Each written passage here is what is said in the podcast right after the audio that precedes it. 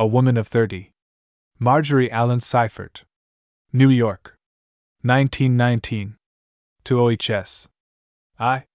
Your eyes are beautiful beggars, careless singing minstrels, who will not starve nor sleep cold under the sky if they receive no largess of mine. Once lived a woman of great charity. At last her own children begged for bread. 2. I would make you love me that you might possess desire. For to your heart beauty is a burned out torch, and faith, a blind pigeon, friendship, a curious Persian myth, and love, blank emptiness, bearing no significance nor any reality. Only weariness is yours. I would make you love me that you might possess desire. 3. Is my love of flesh or spirit? I only know to me your eyes are wholly you. Our glances dart like the flash of a bird gone, before the color of his wing is seen. I have not bathed my soul in your eyes, my soul would drown. 4. I have starved to know your lips, yet my soul does not die of want. For only dreams are real, and fulfillment is an illusion, there is but one fulfillment, blind nature's way. My arms reach toward illusion, and I would carry mist against my heart, not the warm, heavy head of a sleeping child. Starving, I hold my dream. V. What do you seek, beloved? When you have had all of me, there will remain for you one beautiful desire the less. You think you seek my love, but you seek my denial. Hunger, want, is the only pain I would not spare you, alas, that too will die. The silent pool. Your smile is a heron, flying over waters cool, my thoughts of you are blue iris. Today is the silent pool which shining heron and iris blue are mirrored on. Tomorrow will still reflect the iris, my thoughts of you, but the heron will be gone. Nocturne. It is enough to feel your beauty with the lingers of my heart. Your beauty, like the starlight, filling night so gently that it dreams unwakened.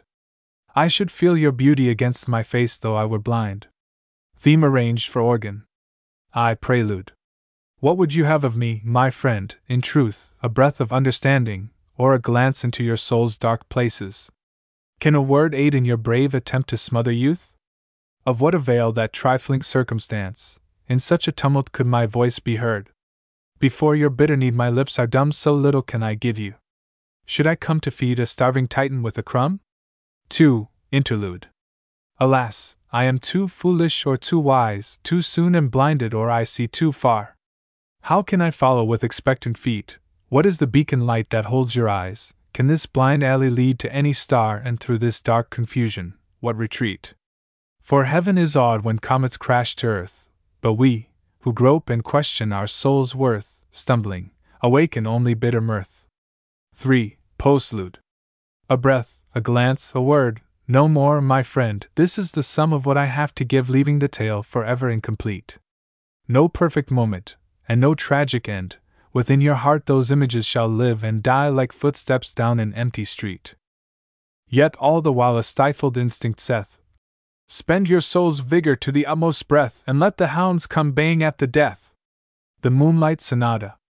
My soul storm beaten as an ancient pier stands forth into the sea, wave on slow wave of shining music, luminous and grave, lifting against me, pouring through me, here find wafts of unforgotten chords, which rise and droop like clinging seaweed.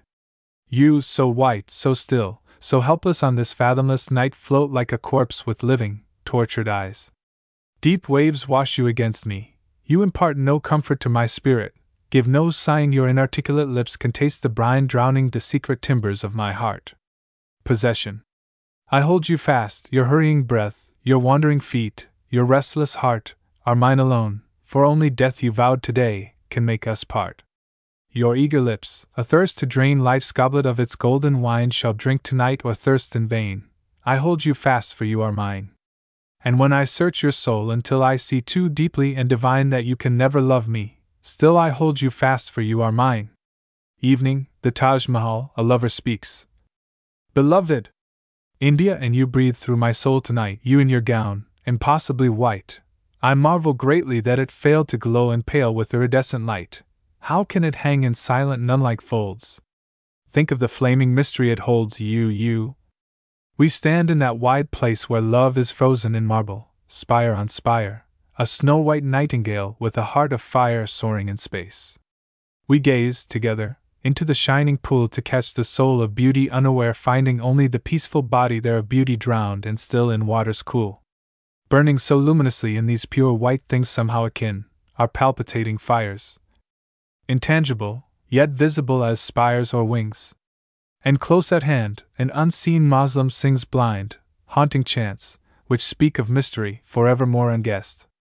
O shining ones, I seek no farther, for my soul, content, divines the secret of the Taj Mahal and you, beauty and desire, possessed in white tranquility, in flaming peace, find rest. The gift. What is this wine you have poured for me? You have offered up your face in its pure transparency like a crystal cup which trembling fingers slowly lift. It is faintly masked with a tremulous smile. You have brought me a gift, your love, unasked? Could you trust my reckless hands so much? With no vow spoken, you gave me a goblet, which at a touch were utterly broken. Your smile replied. Since the glass was filled, it little mattered whether the wine were drunk or spilled or the goblet shattered. The bridge. I walked the bridge of hours from dawn till night, my heart beating so loud in joyous wonder to know your love, that I can scarcely breathe. But in the lonely darkness, with a fright I faintly hear, like ominous, distant thunder, the unseen ocean surging close beneath. Our bridge so frail, eternity so vast. When we must sink into the deep at last, heart of my heart, will you still hold me fast? A temple. Ay, doorway. Carven angels on the portals, angels with crowns, and eagles and golden lions on the door. This is why the alien worshippers went their way, why you alone discovered the gates were open. You touched the velvet curtains behind them, they parted to let you pass. 2. Window. I make a window of you, beloved, through which the sun colors the silence. Even your absences are spaces I have filled with sapphire. Your denials are burning gold, I have painted your reluctance emerald green. Your silences are crimson on which your words make delicate black tracery. As for me, my will is the gray lead which I have bent to hold the colored panes of you. 3. Spire. My wish goes singing upward, holding a chime of bells in its heart. Pigeons know my silent bells, winds touch them and wonder that they might reach that high blue. Till star fingers touch them ever so gently, and drifting clouds lay cool cheeks against them. My wish goes singing upward, reaching into silence. 4. Pridya. Beauty passes, but dust is eternal. Outside the temple, beauty dies in the wind. So when my temple is fallen and lies in dust, where then will be the memory of your beauty? I pray my dust that it may hold your image tomorrow and forever. The Festival. The beloved is returning, let the bells ring. I too am a tower hung with bronze bells. I too am a bell chiming to the winds. I too am the wind ringing to the hills. I too am the hills singing to the sky. I too am the sky. The beloved is returning, let the bells ring. 6. Dusk. There is no soul too poor to build a temple where it may go apart and worship darkness. For out of darkness images shine, and fade. Since now there is no worship nor any music, let incense be a curved smile on lips that remember, and candles, notes of laughter in empty dusk. Above, a colored window slowly turns black to the night. 7. Ruins. Temples have fallen before today, stones are ever loosening their hold one on another. You blocks of marble, sleeping in the sun, can you remember chiming bells and incense? Now there is only silence, even the winged stones of archways sleep in peace. Candles.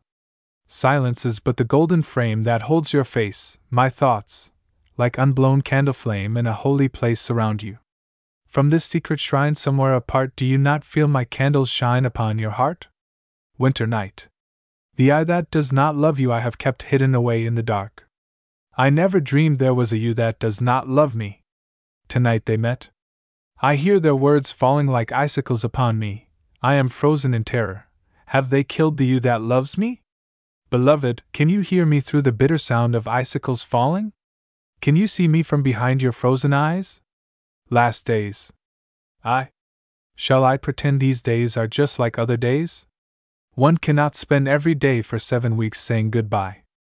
So when I must, I speak of your departure casually as though it were a hundred years away, as youth is wont to say, Sometime we all must die. 2. We talk of all the happy things we have done, we pass them in review. Do you remember? Is often on our lips. One by one we touch our memories and put them all away. How shall I dare to look at them when you are gone? 3. There is no beginning to my love nor any end, it is about your head like the deep air, more than your breath can spend. Oft is about your heart like arms of faith, where you go, it is there. 4. There are no last things to say, what promise can I make? You know my love so well. All that I have is yours to take. How will it be, with part of me away, must not my soul be changed? Shall I stay young for memory's sake? Shall I be old and grave and gray? If I might choose, how could I tell? Thee. the you I know I shall not see again, a stranger will return. How shall I win the love which he has kept apart with a blurred image which once was I? I shall not know his heart, how can I learn? Sorrow.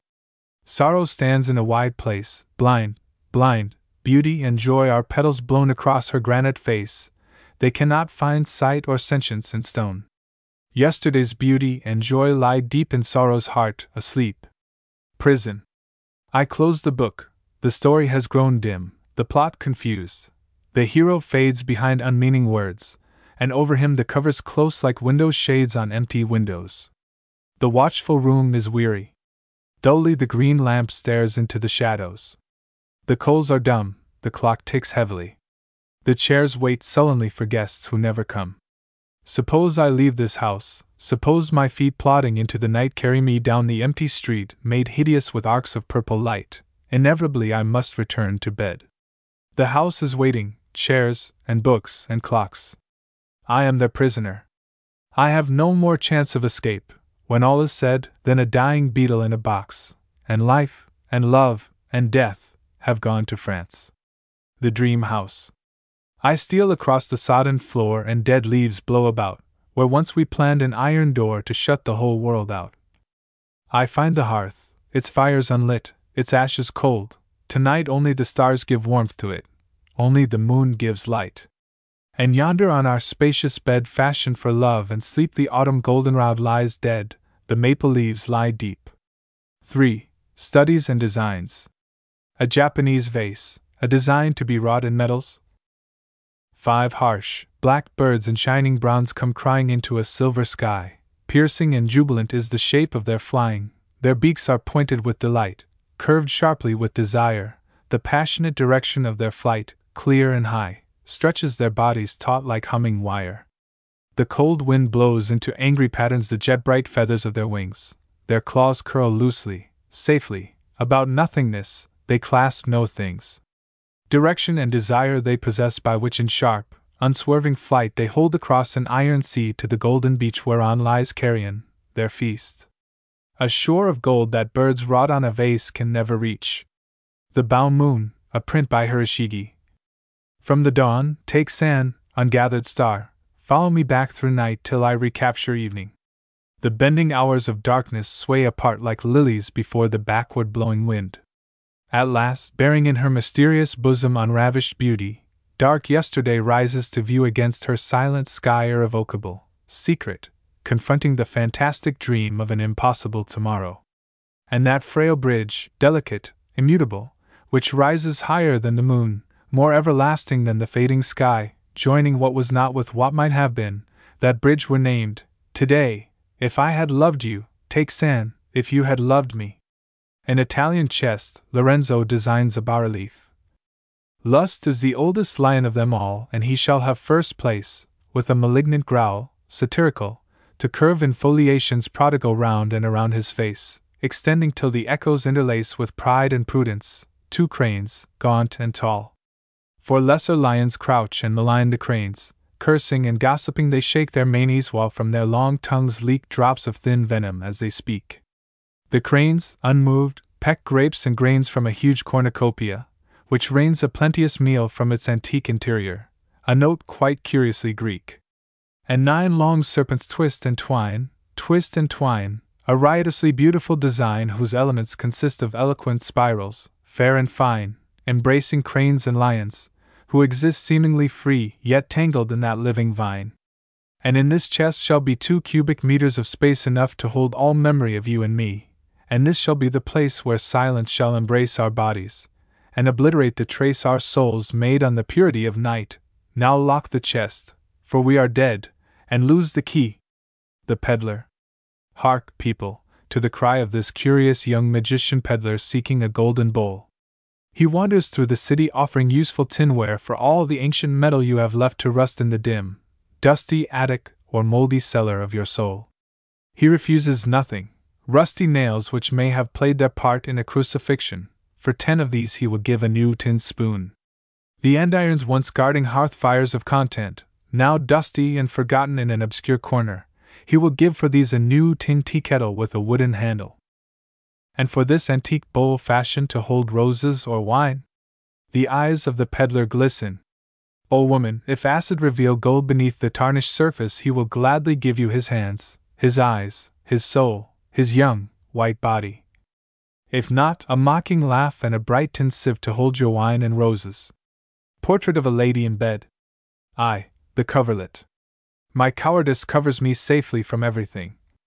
From cold, which makes me yield and quietly die beneath the snow. From heat, which makes me faint until cool nothingness receives me. From hurt, seize me, O lion, and I shall die of fright before I feel your teeth. From love, yes, most of all from love. How can love touch me? Is it not heat, or cold, or a lion? My cowardice covers me safely from everything. 2. The pillow. To know you think of me sustains my spirit through the long night. My thought of you is wine, banishing sleep. Your thoughts of me are feathers, light nothings, drifting, dancing, floating, blown by a breath of fancy away from your sight. They would choke me, they would blind me with the nothing I am to you if I dared see them, but I bind them into a pillow, and to know that you think of me sustains my spirit through the night. 3. Souvenir. Harlequin, seeing me gay, you loved me, for fools need mirth. O solemn Harlequin! Tall tragedians make me laugh joyously, riotously, tall, dark villains, and heroes with blond hair make me laugh uproariously. I could elope with a tragedian. But you with your clowning, Harlequin, brought bony truth too near. Harlequin, I might have loved you, but I could not make you gay. 4. The curtain. I do not fear you, or me, or death. There now is nothing left to fear but this, this curtain of blackness. Once I feared you, and all you thought and felt. And all you said and did, I feared myself, and all you made me think and feel and say and do. Now I no longer fear thinking, feeling, saying, doing. Nor blankness, silence, apathy, torpor. I do not fear you, or me, or death. I only fear this curtain of blackness which is your absence. V. The Dream. Harlequin comes to me, smiling, through the white shining birch trees of the twilight wood. He has forgiven my cowardice and hesitations, soon I shall sink into his arms with all the imagined fervor of a thousand dreams. Why does he come so slowly? There is no longer anything to mar our meeting. This must be real, for Harlequin is still clowning, he waves his arms grotesquely to make me smile. Quick, into his arms with unspent fervor. Why are the trees all sighing? Look, whispering birches, if you will, I and my love embrace. They do not look, they do not seem to care. Embrace me, my beloved. Can these buy passionate kisses? They feel so thin and cool like mist. The birches shiver as though the night wind stirred them. Can we be dead? Portrait of a gentleman. Tower of stone rugged and lonely, my thoughts like ivy embrace my memory of you, climbing riotously, wantonly, till the harsh walls are clothed in tender green. Tower of stone, stark walls and a narrow door which speak. You who are not for me are against me, if you are mine, enter! But who would be prisoned in unknown darkness? Tower of stone rugged and lonely, I dared not enter, and I would not go till clasping you my arms were bruised and torn from the Madison Street Police Station. I, John Shepard, vagrant, petition the park commissioners for wider benches. My soul has long been reconciled to the prick of gunny sack, o well remembered woolen fleeces, and rustling vests of newspaper, and the chill of rubbers on unshod feet. but to the wasteful burning of dry leaves, God's shepherd's mattress, never. Descendant of ancient ones who tended flocks and watched the midnight sky, my forebears saw the eastern star appear over Judean hills. Where do your flocks graze, gentlemen? Are there no sheep or shepherds any more? All day long I sought the flocks and came by night to a wide, grassy place, where I could sit and watch the stars wheel by, and in the morning someone brought me here. La Felice. La Felice by the forest pond looks through leaves to the western screen of Chinese gold that lies beyond black trees and boughs of golden green. The little body of La Felice, weary of everything on earth, has passed from love to love, till peace and beauty alone have any worth. So still and deep the water lies, so fiery cool, so yellow clear, here beauty sleeps. La Felice cries, I will give myself to beauty here. The mud is smooth and deep, the weeds beneath her feet are soft and cool, ripples widen and glistening beads of bubble rise on the forest pool. The water reaches to her knee, now to her thigh, now to her breast, till like a child all peacefully does La Felice lie down to rest. She struggles like a fearful bride with ecstasy. Then La Felice turns quietly upon her side, and over the sunset pool is peace. The journey. Three women walked through the snow beneath an empty sky, and one was blind, and one was old, and one was I. Bravely the blind one led, I questioned from behind. Tell me, where do we go? She said, Have courage, I am blind. We came at last to a cliff, the blind one plunged, and was gone. I looked behind me, stark and stiff the old one stood in the dawn. The deep crevasse was black beneath the dawning day. I could not turn and travel back, the old one barred the way. I could not turn aside, to lead, one dare not see, I think that day I must have died, such silence is in me. The last illusion. Along the twilight road I met three women, and they were neither old nor very young. In her hands each bore what she most cherished, for they were neither rich nor very poor. In the hands of the first woman I saw white ashes in an urn, in the hands of the next woman I saw a tarnished mirror gleam, in the hands of the last woman I saw a heavy, jagged stone. Along the twilight road I met three women, and they were neither fools nor very wise, for each was troubled lest another covet her precious burden, so they walked alone. The desert. Through dusty years, and drearily, two lovers rode across a desert hill, while patient love followed them wearily through the long, sultry day. But when night came, the desert had its way, turning, they found love cold and still. It lay so pitiful a thing, threadbare, and soiled, and worn. Why have we kept such starveling love? she cried. Was it worth treasuring? And he replied, Bury it then. I shall not mourn. The wind came from the west, it seemed to blow across a million graves to the sordid bier where lay their love. She said, We will bury it here. They laid it low, they rode on, dispossessed. And all around rose silent hills against the darkening sky, wave upon motionless wave. The night wind made a mournful sound. The woman turned, it is lonely here. I am afraid, she said. He made reply. What is there left to lose or save? What is there left to fear? Our hearts are empty. Have we not buried our dead? She said. I fear the empty dark, be kind. He said. I am still here, be comforted. Then from its shallow grave their love rose up and followed close behind. The picnic. Here they come in pairs, carrying baskets, pale clerks with brilliant neckties, and cheap serge suits, steering girls by the arm, clerks, too, pretty and slim and smart, even to yellow kid boots, laced up behind. They take the electric cars far into the country, they descend, gaily chattering, at the amusement park. Under the trees they eat the lunch they have carried salad, sausages, sandwiches, candy, warm beer. They ride in the roller coaster, two in a seat, glorious danger. Warm, delicious proximity, the unaccustomed beer floods their veins like heady wine, and smothered youth awakens with shrill screams of joy. The sun sets, and evening is drowned in electric lights. Arm in arm, they wander under the trees everywhere meeting others, wandering arm in arm in the same wistful wonder, seeking they know not what. To leave the park and the crowds, the stars shine out, a river runs at their feet, behind them, a leafy copse. Away on the other shore, the fields of grain lie sleeping peacefully in the starlight. Tonight the world is theirs, a legacy from those who lived familiar friends with river, field, and forest, their forebears. Through the night, the same earth magic moves them which swayed those ancient ones, long dead, and these, too, lean and drink, drink deeply from the river, the flowing river of life. Slowly they return to the crowds and the brilliant lights. Dazzled, they look aside, silently climb on the cars. They cling to the swaying straps, weary, inert, confused. The lurching ear makes halt.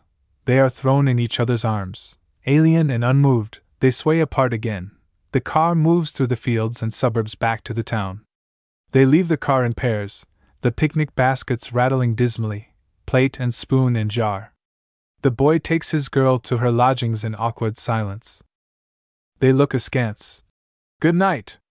The front door closes. Indeed, their eyes have not met, since by the river those wondrous moments linked them to earth and night, not to each other. 4. Interlude Mountain Trails, Glacier Park, September 17. I. Night stands in the valley, her head is bound with stars, while dawn, a gray eyed nun, steals through the silent trees. Behind the mountains, morning shouts and sings and dances upward. 2. The peaks even today show fingerprints where God last touched the earth before he set it joyously in space, finding it good. 3. You, slender shining, you, downward leaping, born from silent snow to drown at last in the blue silent mountain lake, you are not snow or water, you are only a silver spirit singing. 4. Sharp crags of granite, pointing, threatening, thrust fiercely up at me, and near the edge, their menace would whirl me down. The climbing desperately toward the heights, I glance in terror behind me to be deafened, to be shattered, by a thunderbolt of beauty. 6. The mountains hold communion. They are priests, silent and austere, they have come together in a secret place with unbowed heads. 7. This hidden lake is a sapphire cup, an offering clearer than wine, colder than tears. The mountains hold it toward the sky in silence. October morning. October is brown in field and row. Yet goldenrod and golden glow, purple asters and ruddy oaks, sumacs spreading crimson cloaks, apples red and pumpkins gold? Perhaps it's gayer to be old. October afternoon. The air is warm and winey sweet. Over my head the oak leaves shine like rich Madeira, glossy brown, or garnet red, like old port wine. Wild grapes are ripening on the hill, dead leaves curl thickly at my feet, yet not one falls, it is so still. Crickets are singing in the sun, and aimlessly grasshoppers leap from discontent to discontent, their days of leaping nearly done. There's a rich quietness of earth that holds no promise any more, and like a cup, today is filled with the last wine the year shall pour. Maternity. Sturdy as earth, dull and mighty, unresentful, of her own fertility covering scars with healing green. You cannot anger earth, you cannot cause her pain nor make her remember your hungry, querulous love. At last your unwilling body she tranquilly receives and turns it to her uses. The father speaks. My little son, when you were born there died a being, sweet and wild, a lovely, careless, radiant child, a passionate woman, her I mourn. And in her place has come another, with troubled smile and brooding eyes, insatiate of sacrifice and holy, utterly your mother. To Alan. Beauty, the dream that I have dreamed so much comes true in your quick smile, and on your cheek I see her touch, and sometimes in your eyes a while immortal beauty's fleeting image lies. Dear child, in whose veins beat the marching centuries of lovers' feet, all those brave, ardent ghosts in you arise, the souls who, loving beauty, gave you birth, with a chain of passion binding beauty to earth, a captured dream, these souls breathe with your breath, living again in beauty that knows no death. To Helen. Lie still in my arms, little four years old, little bud that glows with more beauty and passion than it can hold, little flaming rose. The spring's red blossoms, when winter lies deep on a wind-swept world of tossing branches, lie safely asleep in brown buds curled. They wake, and the wind strips their petals away and spills them afar. Can I keep you from blooming, whatever I say, wild bud that you are? The immortal. Child of a love denied, a dream unborn, spirit more brave than passion's unfulfillment, wiser than fate. Nor breast nor grave as cradle you have known, I mourn that my soul knows its own too late. A soul's half breath, passion's unremembered dream, perfume without a vase, intangible you seem to life or death. And when the colored mantle of the days slips from my shoulders, and I lie forgetful, dumb, mingled with earth in passionless embrace, will you, forgotten as a bird, singing unheard in space, will you not come when every other dream is gone, bringing to that silent place the shadow of a gesture flung by motionless hands, a floating echo hung from an unspoken word, and to the empty sky the sunset of a day which did not dawn and cannot die? To an absent child. I. At first in dreams I pressed you so close that you melted away on my breast, but now I wait, breathless and motionless, till I feel your slender arms caress me like swallows blown against me and quickly flown. 2. Small flower, my body is the earth from which you sprang, but we are more to each other than earth and flower, closer, even, than earth and flower, for the sky in me is one with the sky in you. My love for you is like sunlight shining in a quiet place, you shall feel my love like soft light pouring about you. 3. I will not kiss you, for my kisses are a chain without an end, nor take you in my arms, my arms would smother you against my breast. I will not even touch your shining head, but lift your eyes up, flower face, and I will fill them as full of love as they can hold. 4. I know! If you were here, I would sweep you into my arms and hold you close. Though my love is of the spirit, I must feel your little restless body pressed for a moment against my heart. Summer night. Rain, rain murmuring endless complaints and mournful whisperings that never cease. You bring my tired brain a certain peace like Latin prayers to absent minded saints. And whether silently to earth you fall, or dashed and driven in tempestuous flight like souls before God's wrath, the thirsty night, the soft and fecund earth shall drink you all. Mora. I. Mora dreams unwakened. The warm winds touch the bands that hold her hair. The call of a silver horn floats by. A lover tosses flowers into her hands. Mora dreams unwakened. She joins the maidens in their dance. Her limbs follow slow rhythms. A lover leads her into the shade. She moves as in a trance. 2. What dim confusion troubles her dream? What passionate caress disturbs her spirit's rapt seclusion? Earth draws her close. How warm is lover earth! Like a sleeping bird, she gives herself, then suddenly she is a leaf whirled in the storm. Somewhere in a quiet room, her soul unstirred, dead, or sleeping, through the blind tumult hears afar the note of a horn, like a silver thread. She has given her soul to an echo's keeping. 3. Who knows the mountain where the hunter rides winding his horn? Mora, who heard it in her dream, wakens forlorn, too late to catch the tenuous thread of silver sound which in the troubled, intricate fugue of earth is drowned. 4. Mora cannot follow over the hill. Her youth is landlocked as a hidden pool where thirsty love drinks deep, a shining pool, where lingers the color of an unseen golden sky, a pool where echoes fall asleep. But restless fingers trouble the water's cool, snatch at reflected beauty, and destroy the mirrored dream. The pool is never still, and broken echoes die. The the silver call has gone, but there is left to her the gentleness of earth, the simple mysteries of sleep and death, of love and birth. There are faces hungry for smiles, and starving fingers reaching for dreams. And like a memory are the windswept chords of night, and the wide melody of evening sky where gleams a color like the echo of a horn. There is a far hill where winds die, and over the hill lies music yet unborn. 6. Mora lies dead at last, the body she gave to child and lover now feeds flower and tree. Earth's arms are wide to her. What breast offers such gentle sleeping? Her limbs lie peacefully. From the dark west there comes a note like the echoing cry of one who rides through the dusk alone after the hunt sweeps by. It fades, the night wind is forlorn, music is still, but Mora has followed the silver horn over the distant hill, over the hill where all winds die. November dusk. Where, like ghosts of verdant days whispering down, leaves in the November dusk drift and drown. Stand two lovers, motionless and apart in their sturdy nakedness of the heart. Two dark figures side by side through the mist standing as though time had died since they kissed. Whose deep roots, alive and sound, blindly reach mingling in the fertile ground each with each. Pray that we, when gaunt and old like bare trees through our common earth, may hold close, like these. Winter Valley. I. Gray grasses drown in thin brown water wound like a chain on the valley's sunken breast.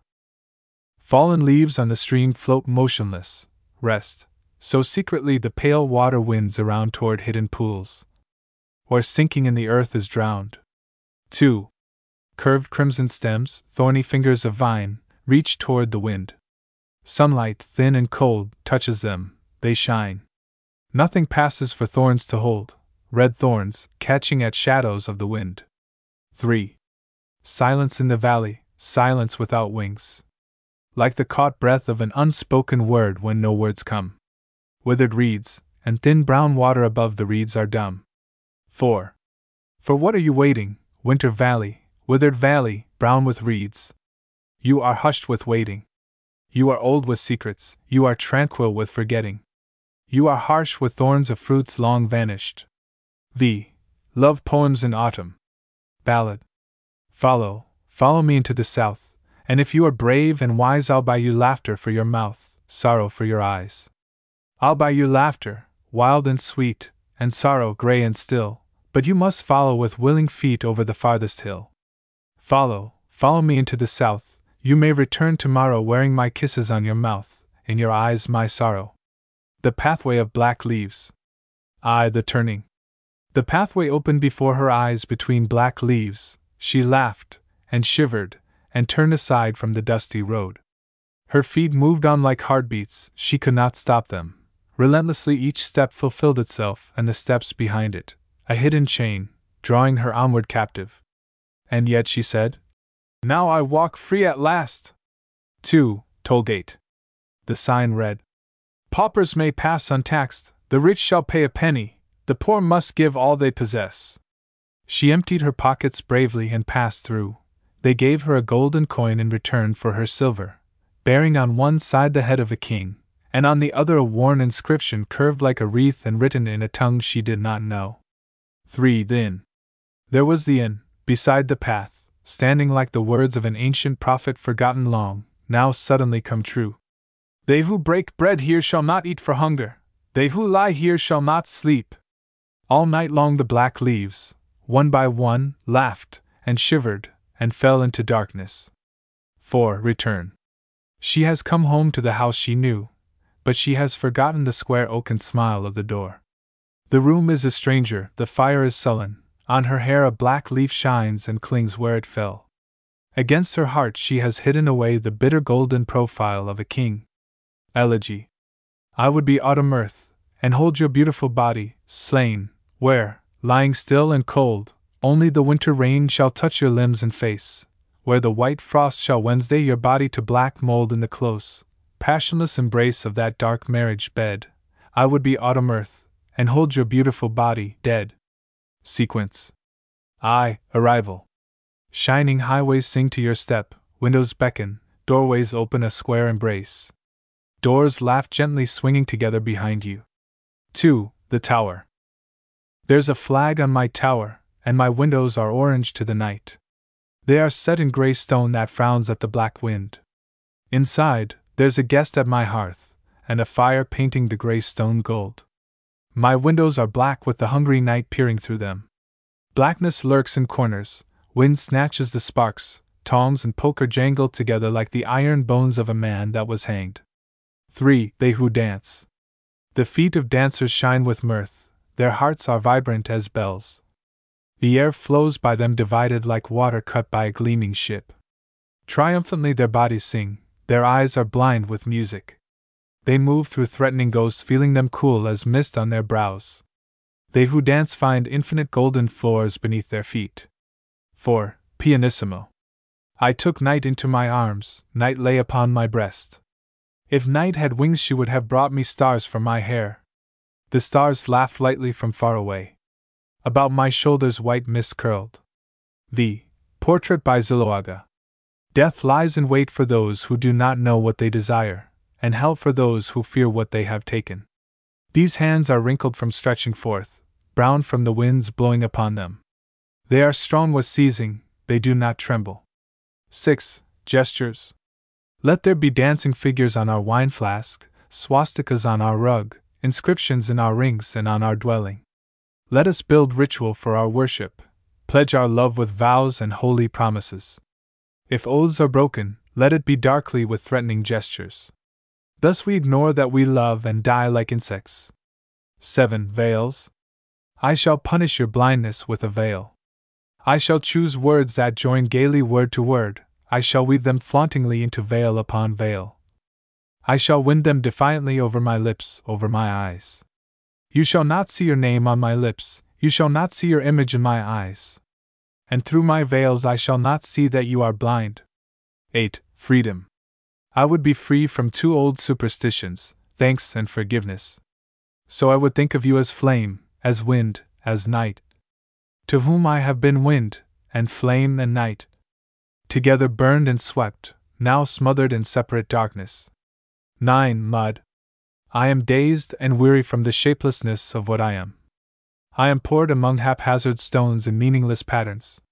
Yesterday's sun dried me between rounded cobbles, today's deluge sweeps me toward alien pavements, tomorrow's sun shall dry me in a new design. Better the turbid gutter toward the open sea. X. Fools say. November's breath is black in the branches of trees and under the bushes. Harsh rain whips down the rustling dance of leaves. There is smoke in the throat of the wind, its teeth bite away beauty. Let fools say, Spring will come again! Disillusion. I touch joy and it crumbles under my fingers. The dust from it rises and fills the world, it blinds my eyes. I cannot see the sun, a choking fog of dust shuts me apart. I remember the sparkling wind on a bright autumn morning. I let down my hair and danced in the golden gale, then chased the wind as the wind chased fallen leaves. Wind cannot be caught and tamed like a bird. I touch joy and it crumbles to dust in my fingers. November afternoon. Upon our heads the oak leaves fall like silent benedictions closing autumn's gorgeous ritual, and we, upborne by worship, lift our eyes to the altar of distant hills. Beloved, how can I know what gods are yours? How can I guess the visions of your spirit, or hear the silent prayers your heart has said? Only by this I feel your gods akin to mine, that when our lips have met on this last golden autumn afternoon, they have confessed in silence our kisses were less precious than our dreams. Today, our passion drowned in beauty, we turn away our faces toward the hills where purple haze, old incense, spreads its veil. Yareth at Solomon's tomb. At last your search is at an end, King Solomon. You, restless dreamer, for whom each face held promise unfulfilled, whose hungry arms held many women, though none could fill your need, who seized, but never loved, this is your sepulchre. I who till today questioned my heart now find it buried with you in this tomb. So now I can forgive you that you never believed my love. Argolis. Like sun on grasses warming to life, quaint beetles, curious weeds, till earth awakens, pregnant beneath its rays, so came the shepherds down to Argolis. As nameless trees cast cloud gray shadows there on moon pale, tarnished snow, till snow and shadow are lost, alike confused and forgotten among the withered reeds, so lies their memory across its heart. St. Faith's Eve. We stood together on a balcony an hour when the night died into blankness, and light mist curling beneath us hid the earth, and the cold, unburied stars drew further into space. I turned to meet your eyes and saw like a light, rosy veil your flesh sink gently down, leaving only the simple skeleton and a white voice which said, This still is I, do you love me now? Quietly, and without sadness, I looked upon you, for comfort blindly reached my soul and primitive beauty. Without passion, without fervor, I spoke at last. Somehow faith shines from your empty eye holes, and truth speaks mutely from your fleshless jaws. I choose your skeleton to lie within the peaceful bed of earth through all the dreamless, mournless, utter night. Poems of Elijah Hay. The Golden Stag. O hungry hearted ones, sharp limbed, keen eyed, let me have place. I too would ride on your fantastic chase. Your hunger is a silver hunting horn, I heard it sweep the frozen, peaceful morn, its note bit me from sleep. I will ride with you, hunters, even I, toward a far hill to see the golden stag against the sky uncaptured still. To Enknish. Madam, you intrigue me. I have come this far cautiously sneezing along the dusty highroad of convention, but now it leads no farther toward you. Today I have reached the crossroads. A weather beaten signboard blazons undecipherable wisdom of which the arrowheads, even, have been effaced.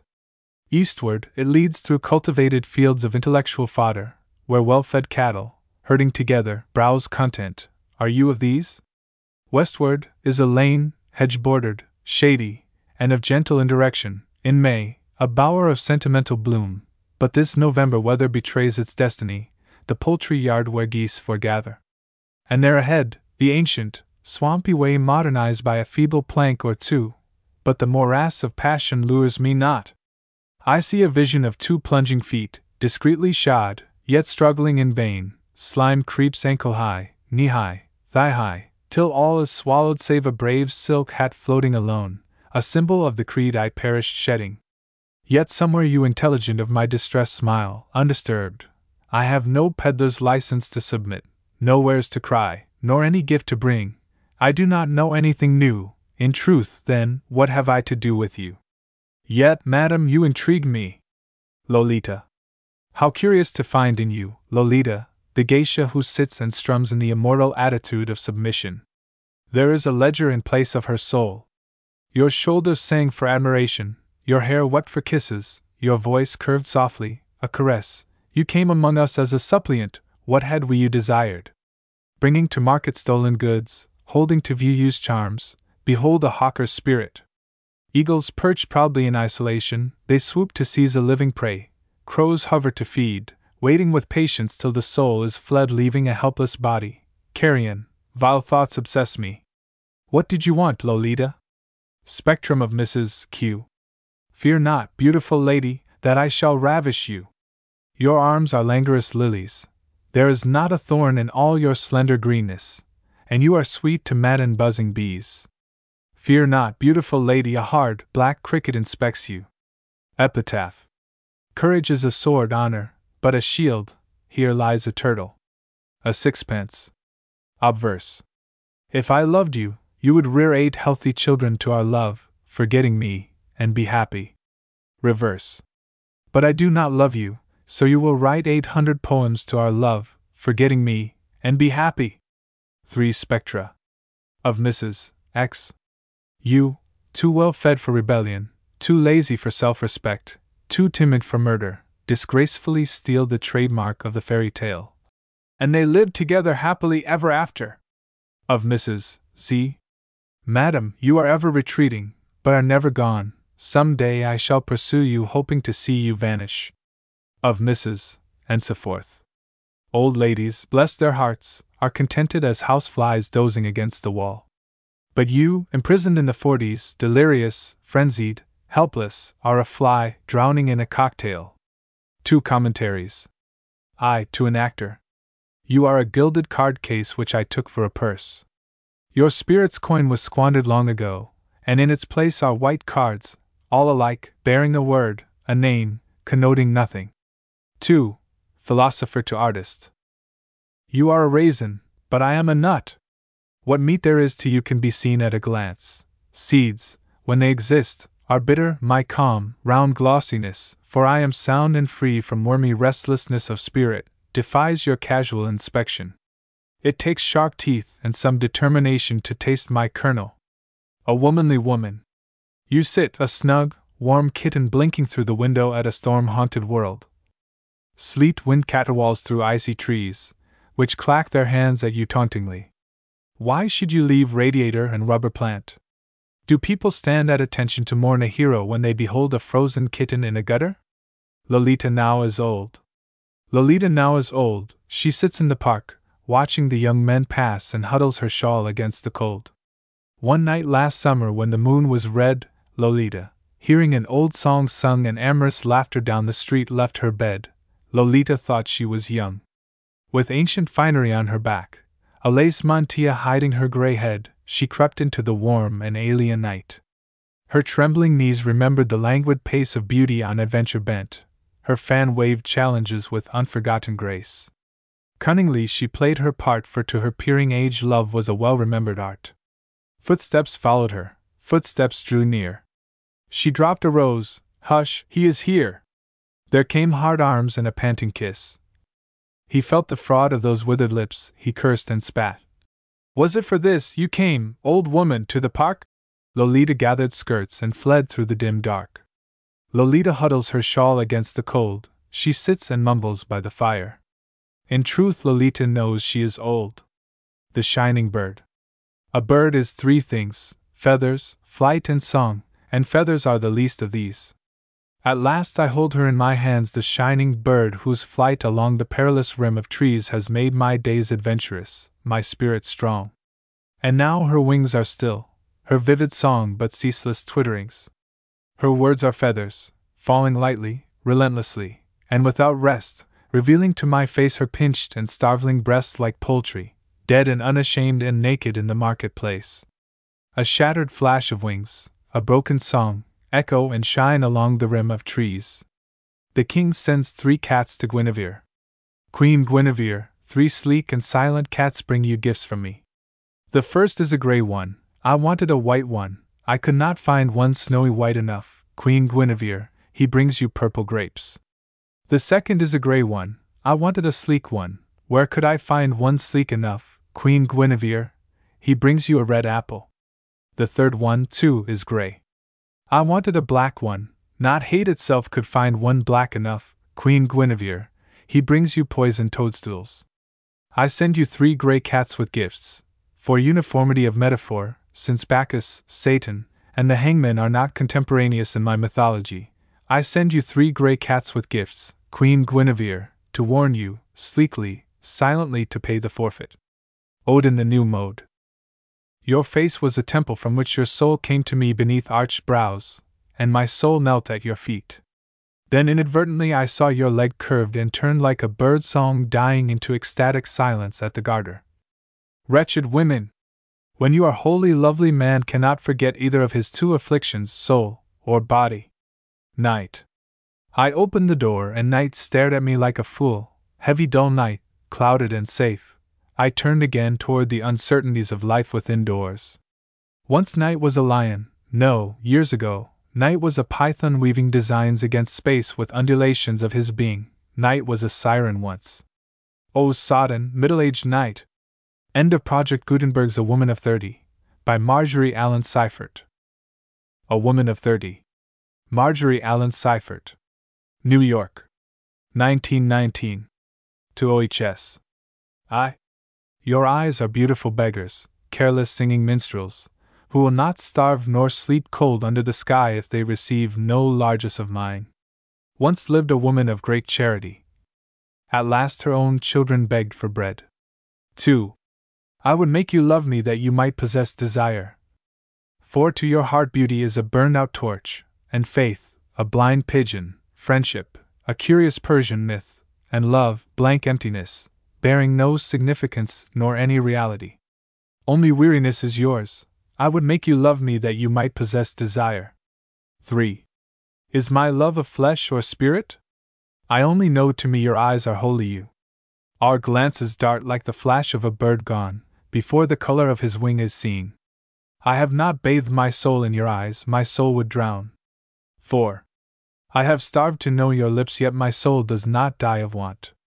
For only dreams are real, and fulfillment is an illusion. There is but one fulfillment, blind nature's way.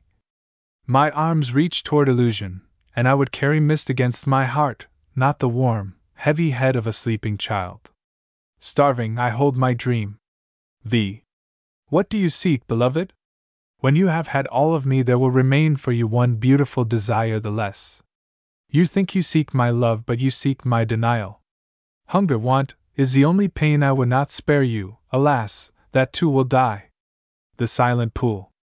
Your smile is a heron, flying over waters cool, my thoughts of you are blue iris. Today is the silent pool which shining heron and iris blue are mirrored on. Tomorrow will still reflect the iris, my thoughts of you, but the heron will be gone. Nocturne. It is enough to feel your beauty with the lingers of my heart. Your beauty, like the starlight, filling night so gently that it dreams unwakened. I should feel your beauty against my face though I were blind. Theme arranged for organ. I prelude. What would you have of me, my friend, in truth, a breath of understanding, or a glance into your soul's dark places? Can a word aid in your brave attempt to smother youth? Of what avail that trifling circumstance? In such a tumult could my voice be heard. Before your bitter need, my lips are dumb, so little can I give you. Should I come to feed a starving Titan with a crumb? 2. Interlude. Alas, I am too foolish or too wise, too soon am blinded or I see too far. How can I follow with expectant feet? What is the beacon light that holds your eyes? Can this blind alley lead to any star, and through this dark confusion, what retreat? For heaven is awed when comets crash to earth, but we, who grope and question our soul's worth, stumbling, awaken only bitter mirth. 3. Postlude. A breath, a glance, a word, no more, my friend, this is the sum of what I have to give, leaving the tale forever incomplete. No perfect moment, and no tragic end, within your heart those images shall live and die like footsteps down an empty street. Yet all the while a stifled instinct saith, Spend your soul's vigor to the utmost breath, and let the hounds come baying at the death. The Moonlight Sonata. My soul storm beaten as an ancient pier stands forth into the sea, wave on slow wave of shining music, luminous and grave, lifting against me, pouring through me, here find wafts of unforgotten chords, which rise and droop like clinging seaweed. You, so white, so still, so helpless on this fathomless night, float like a corpse with living, tortured eyes. Deep waves wash you against me, you impart no comfort to my spirit, give no sign your inarticulate lips can taste the brine drowning the secret timbers of my heart. Possession. I hold you fast, your hurrying breath, your wandering feet, your restless heart, are mine alone, for only death you vowed today can make us part. Your eager lips, athirst to drain life's goblet of its golden wine, shall drink tonight or thirst in vain. I hold you fast, for you are mine. And when I search your soul until I see too deeply and divine that you can never love me, still I hold you fast, for you are mine. Evening, the Taj Mahal, a lover speaks. Beloved, India and you breathe through my soul tonight, you in your gown, impossibly white. I marvel greatly that it failed to glow and pale with iridescent light. How can it hang in silent, nun like folds? Think of the flaming mystery it holds, you, you. We stand in that wide place where love is frozen in marble, spire on spire, a snow white nightingale with a heart of fire soaring in space. We gaze, together, into the shining pool to catch the soul of beauty unaware, finding only the peaceful body there of beauty drowned and still in waters cool. Burning so luminously in these pure white things somehow akin, are palpitating fires. Intangible, yet visible as spires or wings. And close at hand, an unseen Moslem sings blind, haunting chants, which speak of mystery, forevermore unguessed. O shining ones, I seek no farther, for my soul, content, divines the secret of the Taj Mahal and you, beauty and desire, possessed in white tranquility, in flaming peace, find rest. The gift. What is this wine you have poured for me? You have offered up your face in its pure transparency like a crystal cup which trembling fingers slowly lift. It is faintly masked with a tremulous smile. You have brought me a gift, your love, unasked? Could you trust my reckless hands so much? With no vow spoken, you gave me a goblet, which at a touch were utterly broken. Your smile replied. Since the glass was filled, it little mattered whether the wine were drunk or spilled or the goblet shattered. The bridge. I walk the bridge of hours from dawn till night, my heart beating so loud in joyous wonder to know your love, that I can scarcely breathe. But in the lonely darkness, with a fright I faintly hear, like ominous, distant thunder, the unseen ocean surging close beneath. Our bridge so frail, eternity so vast. When we must sink into the deep at last, heart of my heart, will you still hold me fast? A temple. Ay, doorway. Carven angels on the portals, angels with crowns, and eagles and golden lions on the door. This is why the alien worshippers went their way, why you alone discovered the gates were open. You touched the velvet curtains behind them, they parted to let you pass. 2. Window. I make a window of you, beloved, through which the sun colors the silence. Even your absences are spaces I have filled with sapphire. Your denials are burning gold, I have painted your reluctance emerald green. Your silences are crimson on which your words make delicate black tracery. As for me, my will is the gray lead which I have bent to hold the colored panes of you. 3. Spire. My wish goes singing upward, holding a chime of bells in its heart. Pigeons know my silent bells, winds touch them and wonder that they might reach that high blue, till star fingers touch them ever so gently, and drifting clouds lay cool cheeks against them. My wish goes singing upward, reaching into silence. 4. Pridya. Beauty passes, but dust is eternal. Outside the temple, beauty dies in the wind. So when my temple is fallen and lies in dust, where then will be the memory of your beauty? I pray my dust that it may hold your image tomorrow and forever. V. Festival. The beloved is returning, let the bells ring. I too am a tower hung with bronze bells. I too am a bell chiming to the winds. I too am the wind ringing to the hills. I too am the hills singing to the sky. I too am the sky. The beloved is returning, let the bells ring. 6. Dusk. There is no soul too poor to build a temple where it may go apart and worship darkness. For out of darkness images shine, and fade.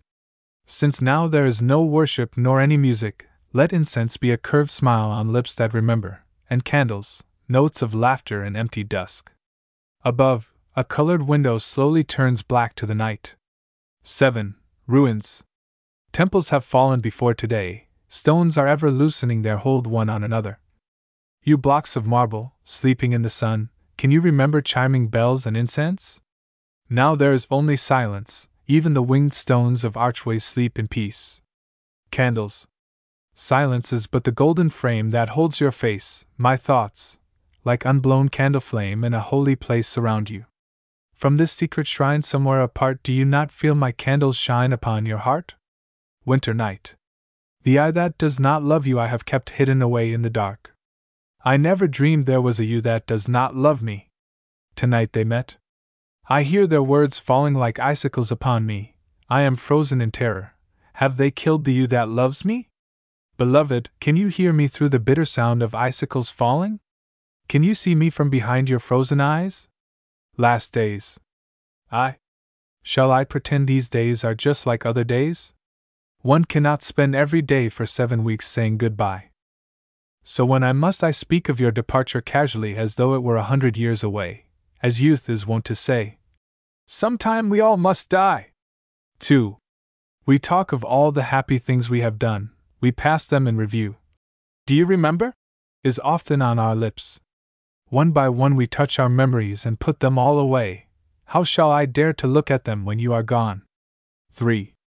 There is no beginning to my love nor any end, it is about your head like the deep air, more than your breath can spend. Oft is about your heart like arms of faith, where you go, it is there. 4. There are no last things to say, what promise can I make? You know my love so well. All that I have is yours to take. How will it be, with part of me away, must not my soul be changed? Shall I stay young for memory's sake? Shall I be old and grave and grey? If I might choose, how could I tell? Thee. the you I know I shall not see again, a stranger will return. How shall I win the love which he has kept apart with a blurred image which once was I? I shall not know his heart, how can I learn? Sorrow. Sorrow stands in a wide place, blind, blind, beauty and joy are petals blown across her granite face, they cannot find sight or sentience in stone. Yesterday's beauty and joy lie deep in sorrow's heart, asleep. Prison. I close the book, the story has grown dim, the plot confused. The hero fades behind unmeaning words, and over him the covers close like window shades on empty windows. The watchful room is weary. Dully the green lamp stares into the shadows. The coals are dumb, the clock ticks heavily. The chairs wait sullenly for guests who never come. Suppose I leave this house, suppose my feet plodding into the night carry me down the empty street, made hideous with arcs of purple light, inevitably I must return to bed. The house is waiting, chairs, and books, and clocks. I am their prisoner. I have no more chance of escape, when all is said, than a dying beetle in a box, and life, and love, and death have gone to France. The Dream House. I steal across the sodden floor and dead leaves blow about, where once we planned an iron door to shut the whole world out. I find the hearth, its fires unlit, its ashes cold. Tonight only the stars give warmth to it, only the moon gives light. And yonder on our spacious bed fashioned for love and sleep the autumn goldenrod lies dead, the maple leaves lie deep. 3. Studies and Designs A Japanese vase, a design to be wrought in metals. 5. Harsh, black birds in shining browns come crying into a silver sky. Piercing and jubilant is the shape of their flying, their beaks are pointed with delight, curved sharply with desire, the passionate direction of their flight, clear and high, stretches their bodies taut like humming wire. The cold wind blows into angry patterns the jet bright feathers of their wings, their claws curl loosely, safely, about nothingness, they clasp no things. Direction and desire they possess by which in sharp, unswerving flight they hold across an iron sea to the golden beach whereon lies carrion, their feast. A shore of gold that birds wrought on a vase can never reach. The Bao Moon, a print by Hiroshige. From the dawn, take sand, ungathered star, follow me back through night till I recapture evening. The bending hours of darkness sway apart like lilies before the backward blowing wind. At last, bearing in her mysterious bosom unravished beauty, dark yesterday rises to view against her silent sky irrevocable, secret, confronting the fantastic dream of an impossible tomorrow. And that frail bridge, delicate, immutable, which rises higher than the moon, more everlasting than the fading sky, joining what was not with what might have been, that bridge were named, Today, if I had loved you, take San, if you had loved me. An Italian chest, Lorenzo designs a bas relief. Lust is the oldest lion of them all, and he shall have first place, with a malignant growl, satirical, to curve in foliations prodigal round and around his face, extending till the echoes interlace with pride and prudence, two cranes, gaunt and tall. For lesser lions crouch and malign the cranes, cursing and gossiping they shake their manes while from their long tongues leak drops of thin venom as they speak. The cranes, unmoved, peck grapes and grains from a huge cornucopia, which rains a plenteous meal from its antique interior, a note quite curiously Greek and nine long serpents twist and twine, twist and twine, a riotously beautiful design whose elements consist of eloquent spirals, fair and fine, embracing cranes and lions, who exist seemingly free, yet tangled in that living vine. And in this chest shall be two cubic meters of space enough to hold all memory of you and me, and this shall be the place where silence shall embrace our bodies, and obliterate the trace our souls made on the purity of night. Now lock the chest, for we are dead, and lose the key. The peddler. Hark, people, to the cry of this curious young magician peddler seeking a golden bowl. He wanders through the city offering useful tinware for all the ancient metal you have left to rust in the dim, dusty attic or moldy cellar of your soul. He refuses nothing, rusty nails which may have played their part in a crucifixion, for ten of these he will give a new tin spoon.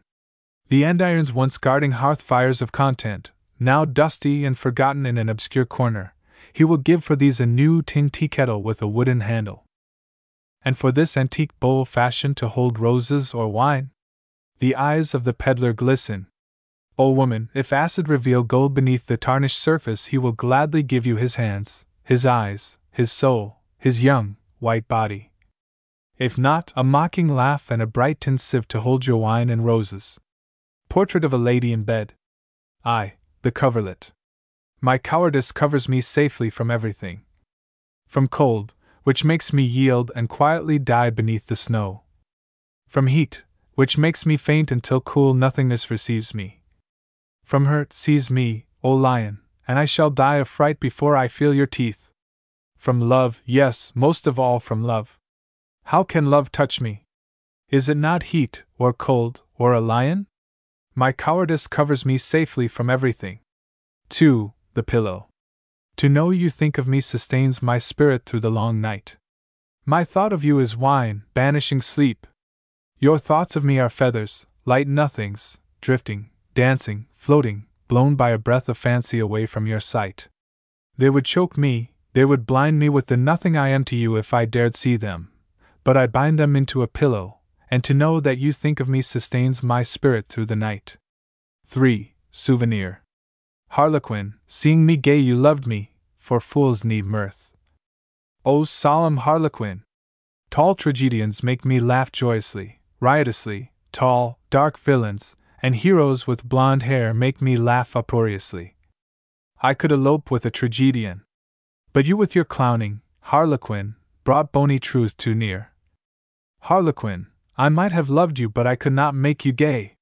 For, the curtain. I do not fear you, or me, or death. There now is nothing left to fear but this, this curtain of blackness. Once I feared you, and all you thought and felt. And all you said and did, I feared myself, and all you made me think and feel and say and do. Now I no longer fear thinking, feeling, saying, doing. Nor blankness, silence, apathy, torpor. I do not fear you, or me, or death. I only fear this curtain of blackness which is your absence. V. The Dream. Harlequin comes to me, smiling, through the white shining birch trees of the twilight wood. He has forgiven my cowardice and hesitations, soon I shall sink into his arms with all the imagined fervor of a thousand dreams. Why does he come so slowly? There is no longer anything to mar our meeting. This must be real, for Harlequin is still clowning. He waves his arms grotesquely to make me smile. Quick, into his arms with unspent fervor. Why are the trees all sighing? Look, whispering birches, if you will, I and my love embrace. They do not look, they do not seem to care. Embrace me, my beloved. Can these buy passionate kisses? They feel so thin and cool like mist. The birches shiver as though the night wind stirred them. Can we be dead? Portrait of a gentleman. Tower of stone rugged and lonely, my thoughts like ivy embrace my memory of you, climbing riotously, wantonly, till the harsh walls are clothed in tender green. Tower of stone, stark walls, and a narrow door which speak. You who are not for me are against me, if you are mine, enter!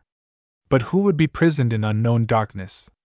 Tower of stone rugged and lonely, I dared not enter, and I would not go till clasping you my arms were bruised and torn.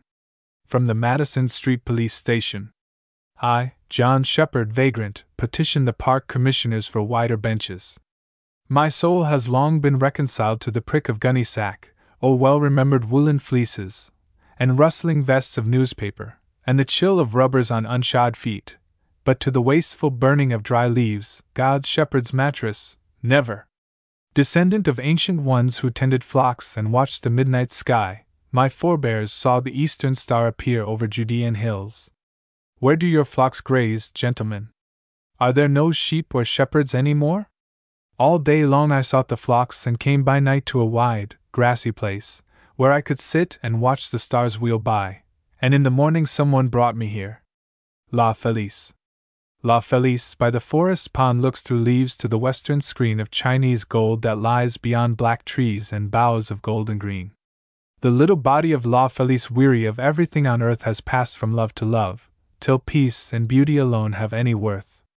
So still and deep the water lies, so fiery cool, so yellow clear, here beauty sleeps. La Felice cries, I will give myself to beauty here. The mud is smooth and deep, the weeds beneath her feet are soft and cool, ripples widen and glistening beads of bubble rise on the forest pool. The water reaches to her knee, now to her thigh, now to her breast, till like a child all peacefully does La Felice lie down to rest. She struggles like a fearful bride with ecstasy. Then La Felice turns quietly upon her side, and over the sunset pool is peace. The journey. Three women walked through the snow beneath an empty sky, and one was blind, and one was old, and one was I. Bravely the blind one led, I questioned from behind. Tell me, where do we go? She said, Have courage, I am blind. We came at last to a cliff, the blind one plunged, and was gone. I looked behind me, stark and stiff the old one stood in the dawn. The deep crevasse was black beneath the dawning day. I could not turn and travel back, the old one barred the way. I could not turn aside, to lead, one dare not see, I think that day I must have died, such silence is in me. The last illusion. Along the twilight road I met three women, and they were neither old nor very young. In her hands each bore what she most cherished, for they were neither rich nor very poor. In the hands of the first woman I saw white ashes in an urn, in the hands of the next woman I saw a tarnished mirror gleam, in the hands of the last woman I saw a heavy, jagged stone. Along the twilight road I met three women, and they were either fools nor very wise, for each was troubled lest another covet her precious burden, so they walked alone. The desert. Through dusty years, and drearily, two lovers rode across a desert hill, while patient love followed them wearily through the long, sultry day. But when night came, the desert had its way, turning, they found love cold and still. It lay so pitiful a thing, threadbare, and soiled, and worn. Why have we kept such starveling love? She cried. Was it worth treasuring? And he replied, Bury it then. I shall not mourn. The wind came from the west, it seemed to blow across a million graves to the sordid bier where lay their love. She said, We will bury it here. They laid it low, they rode on, dispossessed. And all around rose silent hills against the darkening sky, wave upon motionless wave. The night wind made a mournful sound. The woman turned, it is lonely here. I am afraid, she said. He made reply. What is there left to lose or save? What is there left to fear? Our hearts are empty. Have we not buried our dead? She said. I fear the empty dark, be kind. He said. I am still here, be comforted. Then from its shallow grave their love rose up and followed close behind. The picnic. Here they come in pairs, carrying baskets, pale clerks with brilliant neckties, and cheap serge suits, steering girls by the arm, clerks, too, pretty and slim and smart, even to yellow kid boots, laced up behind. They take the electric cars far into the country, they descend, gaily chattering, at the amusement park. Under the trees they eat the lunch they have carried salad, sausages, sandwiches, candy, warm beer. They ride in the roller coaster, two in a seat, glorious danger. Warm, delicious proximity, the unaccustomed beer floods their veins like heady wine, and smothered youth awakens with shrill screams of joy. The sun sets, and evening is drowned in electric lights. Arm in arm, they wander under the trees everywhere meeting others, wandering arm in arm in the same wistful wonder, seeking they know not what. To leave the park and the crowds, the stars shine out, a river runs at their feet, behind them, a leafy copse. Away on the other shore, the fields of grain lie sleeping peacefully in the starlight. Tonight the world is theirs, a legacy from those who lived familiar friends with river, field, and forest, their forebears. Through the night, the same earth magic moves them which swayed those ancient ones, long dead, and these, too, lean and drink, drink deeply from the river, the flowing river of life. Slowly they return to the crowds and the brilliant lights, dazzled, they look aside, silently climb on the cars. They cling to the swaying straps, weary, inert, confused. The lurching ear makes halt. They are thrown in each other's arms. Alien and unmoved, they sway apart again. The car moves through the fields and suburbs back to the town. They leave the car in pairs, the picnic baskets rattling dismally, plate and spoon in jar. The boy takes his girl to her lodgings in awkward silence. They look askance. Good night, the front door closes. Indeed, their eyes have not met, since by the river those wondrous moments linked them to earth and night, not to each other.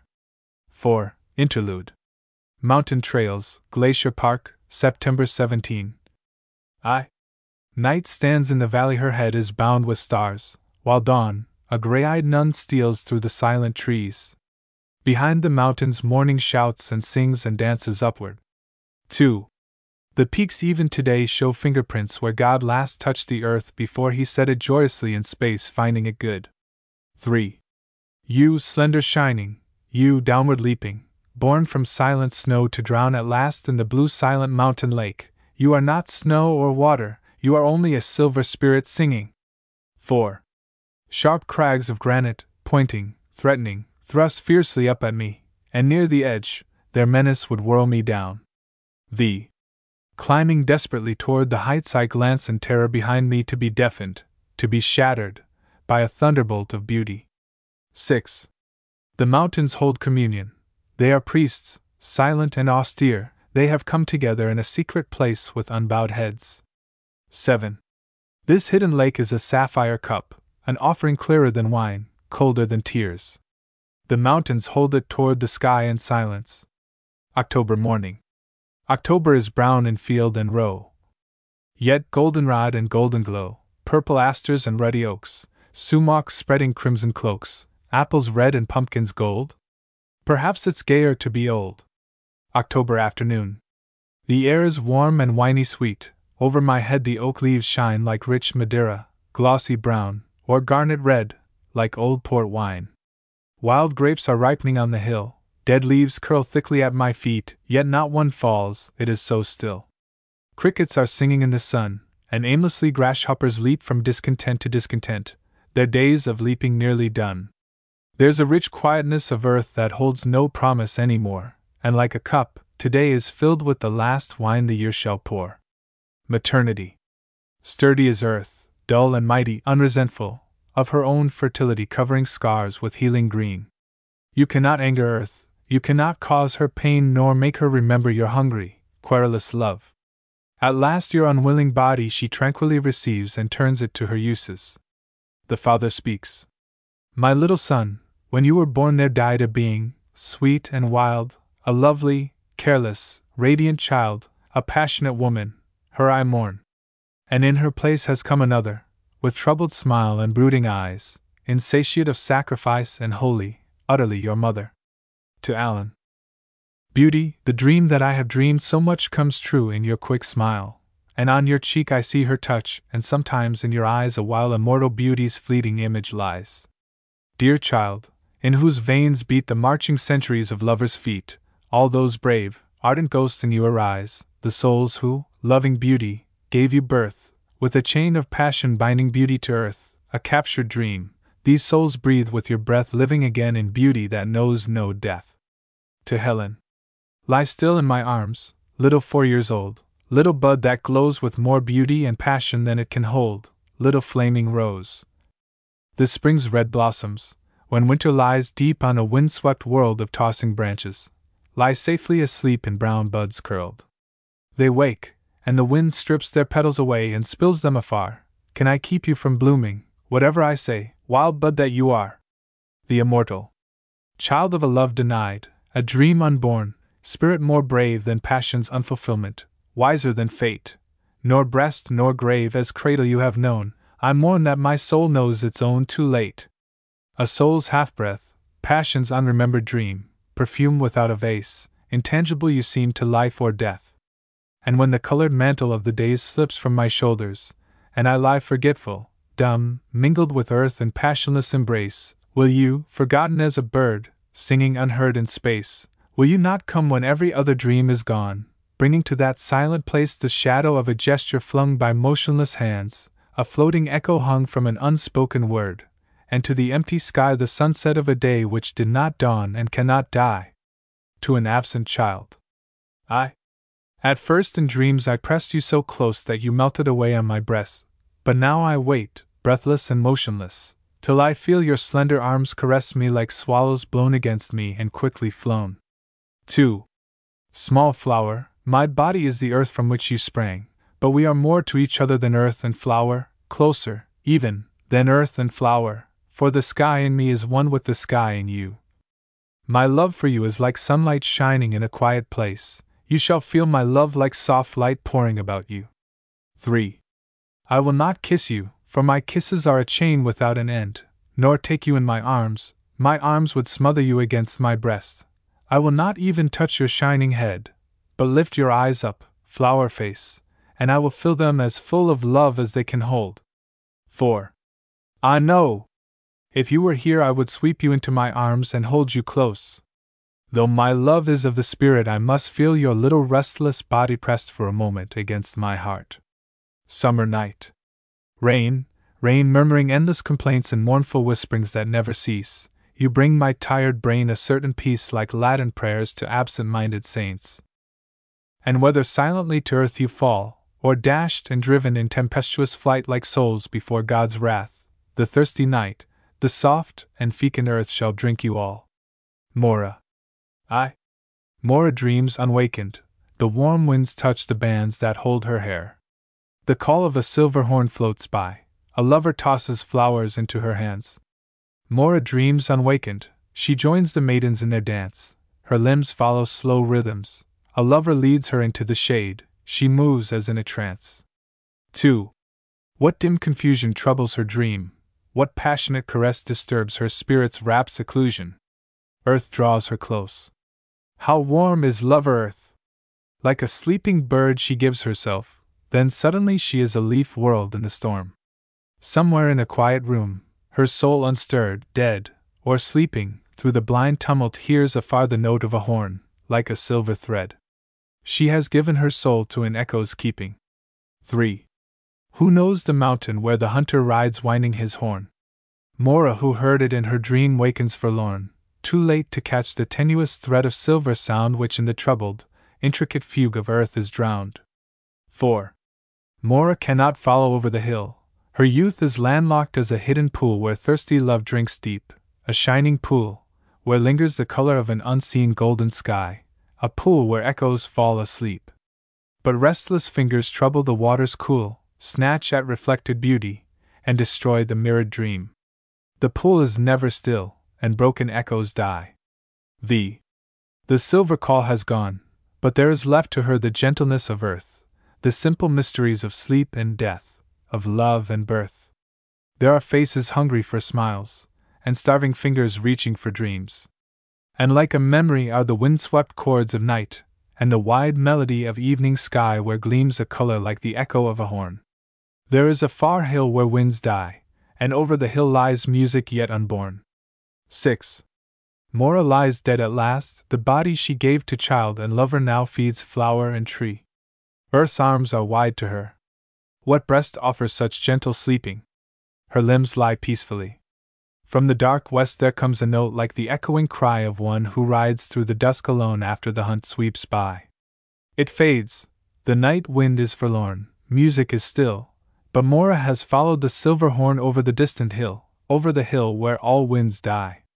November dusk. Where like ghosts of verdant days whispering down, leaves in the November dusk drift and drown. Stand two lovers, motionless and apart in their sturdy nakedness of the heart, Two dark figures side by side through the mist standing as though time had died since they kissed. Whose deep roots, alive and sound, blindly reach mingling in the fertile ground each with each. Pray that we, when gaunt and old like bare trees through our common earth, may hold close, like these. Winter Valley. I. Gray grasses drown and thin brown water wound like a chain on the valley's sunken breast. Fallen leaves on the stream float motionless, rest so secretly the pale water winds around toward hidden pools. Or sinking in the earth is drowned. 2. Curved crimson stems, thorny fingers of vine, reach toward the wind. Sunlight, thin and cold, touches them, they shine. Nothing passes for thorns to hold, red thorns, catching at shadows of the wind. 3. Silence in the valley, silence without wings. Like the caught breath of an unspoken word when no words come withered reeds, and thin brown water above the reeds are dumb. 4. For what are you waiting, Winter Valley, withered valley, brown with reeds? You are hushed with waiting. You are old with secrets, you are tranquil with forgetting. You are harsh with thorns of fruits long vanished. V. Love Poems in Autumn. Ballad. Follow, follow me into the south, and if you are brave and wise, I'll buy you laughter for your mouth, sorrow for your eyes. I'll buy you laughter, wild and sweet, and sorrow gray and still, but you must follow with willing feet over the farthest hill. Follow, follow me into the south, you may return tomorrow wearing my kisses on your mouth, in your eyes my sorrow. The pathway of black leaves. I, the turning. The pathway opened before her eyes between black leaves, she laughed, and shivered, and turned aside from the dusty road. Her feet moved on like heartbeats, she could not stop them, Relentlessly each step fulfilled itself, and the steps behind it, a hidden chain, drawing her onward captive. And yet she said, Now I walk free at last! 2. Tollgate. The sign read, Paupers may pass untaxed, the rich shall pay a penny, the poor must give all they possess. She emptied her pockets bravely and passed through. They gave her a golden coin in return for her silver, bearing on one side the head of a king, and on the other a worn inscription curved like a wreath and written in a tongue she did not know. 3. Then there was the inn, beside the path, standing like the words of an ancient prophet forgotten long, now suddenly come true. They who break bread here shall not eat for hunger, they who lie here shall not sleep. All night long the black leaves, one by one, laughed, and shivered, and fell into darkness. 4. Return. She has come home to the house she knew, but she has forgotten the square oaken smile of the door. The room is a stranger, the fire is sullen, on her hair a black leaf shines and clings where it fell. Against her heart she has hidden away the bitter golden profile of a king. Elegy. I would be autumn earth, and hold your beautiful body, slain, where, lying still and cold, only the winter rain shall touch your limbs and face, where the white frost shall Wednesday your body to black mold in the close, passionless embrace of that dark marriage bed. I would be autumn earth, and hold your beautiful body, dead. Sequence. I, arrival. Shining highways sing to your step, windows beckon, doorways open a square embrace. Doors laugh gently swinging together behind you. 2. The Tower. There's a flag on my tower, and my windows are orange to the night. They are set in gray stone that frowns at the black wind. Inside, there's a guest at my hearth, and a fire painting the gray stone gold. My windows are black with the hungry night peering through them. Blackness lurks in corners, wind snatches the sparks, tongs and poker jangle together like the iron bones of a man that was hanged. 3. They who dance. The feet of dancers shine with mirth, their hearts are vibrant as bells. The air flows by them divided like water cut by a gleaming ship. Triumphantly their bodies sing, their eyes are blind with music. They move through threatening ghosts, feeling them cool as mist on their brows. They who dance find infinite golden floors beneath their feet. 4. Pianissimo. I took night into my arms, night lay upon my breast. If night had wings, she would have brought me stars for my hair. The stars laughed lightly from far away. About my shoulders, white mist curled. The Portrait by Zuloaga. Death lies in wait for those who do not know what they desire and hell for those who fear what they have taken. These hands are wrinkled from stretching forth, brown from the winds blowing upon them. They are strong with seizing, they do not tremble. 6. Gestures. Let there be dancing figures on our wine flask, swastikas on our rug, inscriptions in our rings and on our dwelling. Let us build ritual for our worship, pledge our love with vows and holy promises. If oaths are broken, let it be darkly with threatening gestures. Thus we ignore that we love and die like insects.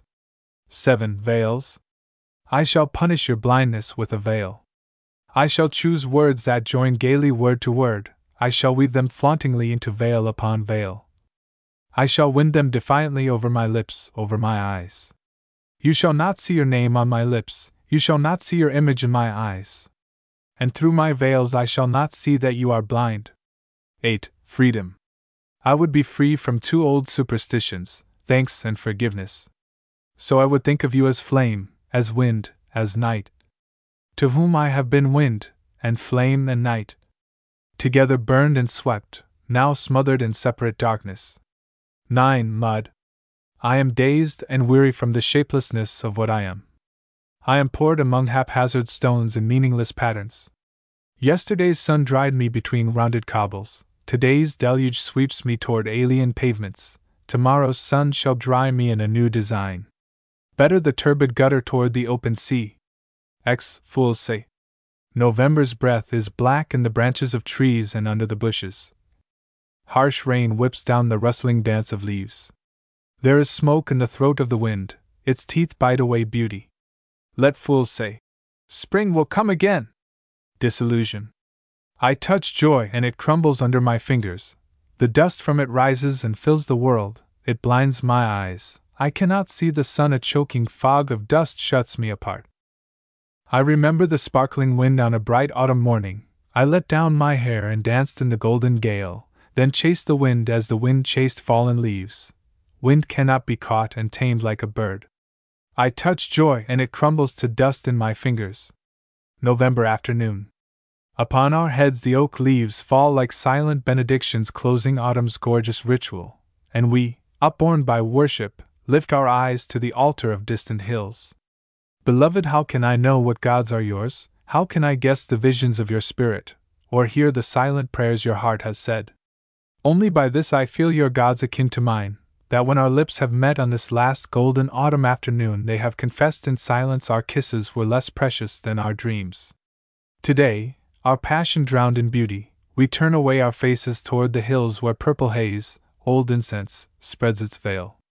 Yareth at Solomon's tomb. At last your search is at an end, King Solomon.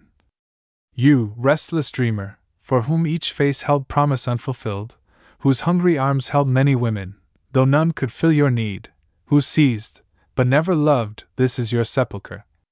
I who till today questioned my heart now find it buried with you in this tomb. So now I can forgive you that you never believed my love. Argolis. Like sun on grasses warming to life, quaint beetles, curious weeds, till earth awakens, pregnant beneath its rays, so came the shepherds down to Argolis. As nameless trees cast cloud gray shadows there on moon pale, tarnished snow, till snow and shadow are lost, alike confused and forgotten among the withered reeds, so lies their memory across its heart. St. Faith's Eve. We stood together on a balcony an hour when the night died into blankness, and light mist curling beneath us hid the earth, and the cold, unburied stars drew further into space. I turned to meet your eyes and saw like a light, rosy veil your flesh sink gently down, leaving only the simple skeleton and a white voice which said, This still is I, do you love me now? Quietly, and without sadness, I looked upon you, for comfort blindly reached my soul and primitive beauty. Without passion, without fervor, I spoke at last. Somehow faith shines from your empty eye holes, and truth speaks mutely from your fleshless jaws. I choose your skeleton to lie within the peaceful bed of earth through all the dreamless, mournless, utter night. Poems of Elijah Hay. The Golden Stag. O hungry hearted ones, sharp limbed, keen eyed, let me have place. I too would ride on your fantastic chase. Your hunger is a silver hunting horn, I heard it sweep the frozen, peaceful morn, its note bit me from sleep. I will ride with you, hunters, even I, toward a far hill to see the golden stag against the sky uncaptured still. To Enknish. Madam, you intrigue me. I have come this far cautiously sneezing along the dusty highroad of convention, but now it leads no farther toward you. Today I have reached the crossroads, a weather beaten signboard blazons undecipherable wisdom of which the arrowheads, even, have been effaced. Eastward, it leads through cultivated fields of intellectual fodder, where well fed cattle, herding together, browse content. Are you of these? Westward is a lane, hedge bordered, shady, and of gentle indirection, in May, a bower of sentimental bloom, but this November weather betrays its destiny, the poultry yard where geese foregather. And there ahead, the ancient, swampy way modernized by a feeble plank or two, but the morass of passion lures me not. I see a vision of two plunging feet, discreetly shod, yet struggling in vain. Slime creeps ankle high, knee high, thigh high, till all is swallowed save a brave silk hat floating alone, a symbol of the creed I perished shedding. Yet somewhere you intelligent of my distress smile, undisturbed. I have no peddler's license to submit, no wares to cry, nor any gift to bring. I do not know anything new. In truth, then, what have I to do with you? Yet, madam, you intrigue me. Lolita. How curious to find in you, Lolita, the geisha who sits and strums in the immortal attitude of submission. There is a ledger in place of her soul. Your shoulders sang for admiration, your hair wept for kisses, your voice curved softly, a caress. You came among us as a suppliant, what had we you desired? bringing to market stolen goods, holding to view used charms, behold a hawker's spirit. Eagles perch proudly in isolation, they swoop to seize a living prey, crows hover to feed, waiting with patience till the soul is fled, leaving a helpless body. Carrion, vile thoughts obsess me. What did you want, Lolita? Spectrum of Mrs. Q. Fear not, beautiful lady, that I shall ravish you. Your arms are languorous lilies, there is not a thorn in all your slender greenness, and you are sweet to madden buzzing bees. Fear not, beautiful lady, a hard, black cricket inspects you. Epitaph Courage is a sword, honor, but a shield, here lies a turtle. A sixpence. Obverse If I loved you, you would rear eight healthy children to our love, forgetting me, and be happy. Reverse But I do not love you, so you will write 800 poems to our love, forgetting me, and be happy. 3 Spectra. Of Mrs. X. You, too well fed for rebellion, too lazy for self respect, too timid for murder, disgracefully steal the trademark of the fairy tale. And they lived together happily ever after. Of Mrs. Z. Madam, you are ever retreating, but are never gone. Some day I shall pursue you, hoping to see you vanish. Of Mrs. and so forth. Old ladies, bless their hearts, are contented as houseflies dozing against the wall. But you, imprisoned in the forties, delirious, frenzied, helpless, are a fly drowning in a cocktail. Two commentaries. I, to an actor. You are a gilded card case which I took for a purse. Your spirit's coin was squandered long ago, and in its place are white cards, all alike, bearing a word, a name, connoting nothing. 2. Philosopher to Artist. You are a raisin, but I am a nut. What meat there is to you can be seen at a glance. Seeds, when they exist, are bitter, my calm, round glossiness, for I am sound and free from wormy restlessness of spirit, defies your casual inspection. It takes sharp teeth and some determination to taste my kernel. A womanly woman. You sit, a snug, warm kitten blinking through the window at a storm haunted world. Sleet wind caterwauls through icy trees, which clack their hands at you tauntingly. Why should you leave radiator and rubber plant? Do people stand at attention to mourn a hero when they behold a frozen kitten in a gutter? Lolita now is old. Lolita now is old, she sits in the park, watching the young men pass and huddles her shawl against the cold. One night last summer, when the moon was red, Lolita, hearing an old song sung and amorous laughter down the street, left her bed. Lolita thought she was young. With ancient finery on her back, a lace mantilla hiding her gray head, she crept into the warm and alien night. Her trembling knees remembered the languid pace of beauty on adventure bent, her fan waved challenges with unforgotten grace. Cunningly she played her part, for to her peering age love was a well remembered art. Footsteps followed her, footsteps drew near. She dropped a rose, Hush, he is here! There came hard arms and a panting kiss. He felt the fraud of those withered lips, he cursed and spat. Was it for this you came, old woman, to the park? Lolita gathered skirts and fled through the dim dark. Lolita huddles her shawl against the cold, she sits and mumbles by the fire. In truth, Lolita knows she is old. The shining bird. A bird is three things feathers, flight, and song, and feathers are the least of these. At last I hold her in my hands, the shining bird whose flight along the perilous rim of trees has made my days adventurous, my spirit strong. And now her wings are still, her vivid song but ceaseless twitterings. Her words are feathers, falling lightly, relentlessly, and without rest, revealing to my face her pinched and starveling breasts like poultry, dead and unashamed and naked in the marketplace. A shattered flash of wings, a broken song, echo and shine along the rim of trees. The king sends three cats to Guinevere. Queen Guinevere, three sleek and silent cats bring you gifts from me. The first is a gray one, I wanted a white one, I could not find one snowy white enough. Queen Guinevere, he brings you purple grapes. The second is a gray one, I wanted a sleek one, where could I find one sleek enough? Queen Guinevere, he brings you a red apple. The third one, too, is gray. I wanted a black one, not hate itself could find one black enough. Queen Guinevere, he brings you poison toadstools. I send you three gray cats with gifts, for uniformity of metaphor, since Bacchus, Satan, and the hangman are not contemporaneous in my mythology. I send you three gray cats with gifts, Queen Guinevere, to warn you, sleekly, silently to pay the forfeit. Ode in the New Mode. Your face was a temple from which your soul came to me beneath arched brows, and my soul knelt at your feet. Then inadvertently I saw your leg curved and turned like a bird song dying into ecstatic silence at the garter. Wretched women! When you are wholly lovely, man cannot forget either of his two afflictions, soul or body. Night.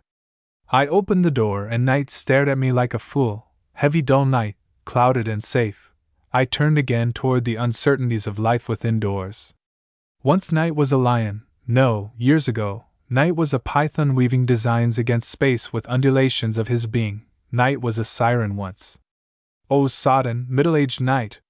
End of Project Gutenberg's A Woman of Thirty, by Marjorie Allen Seiffert.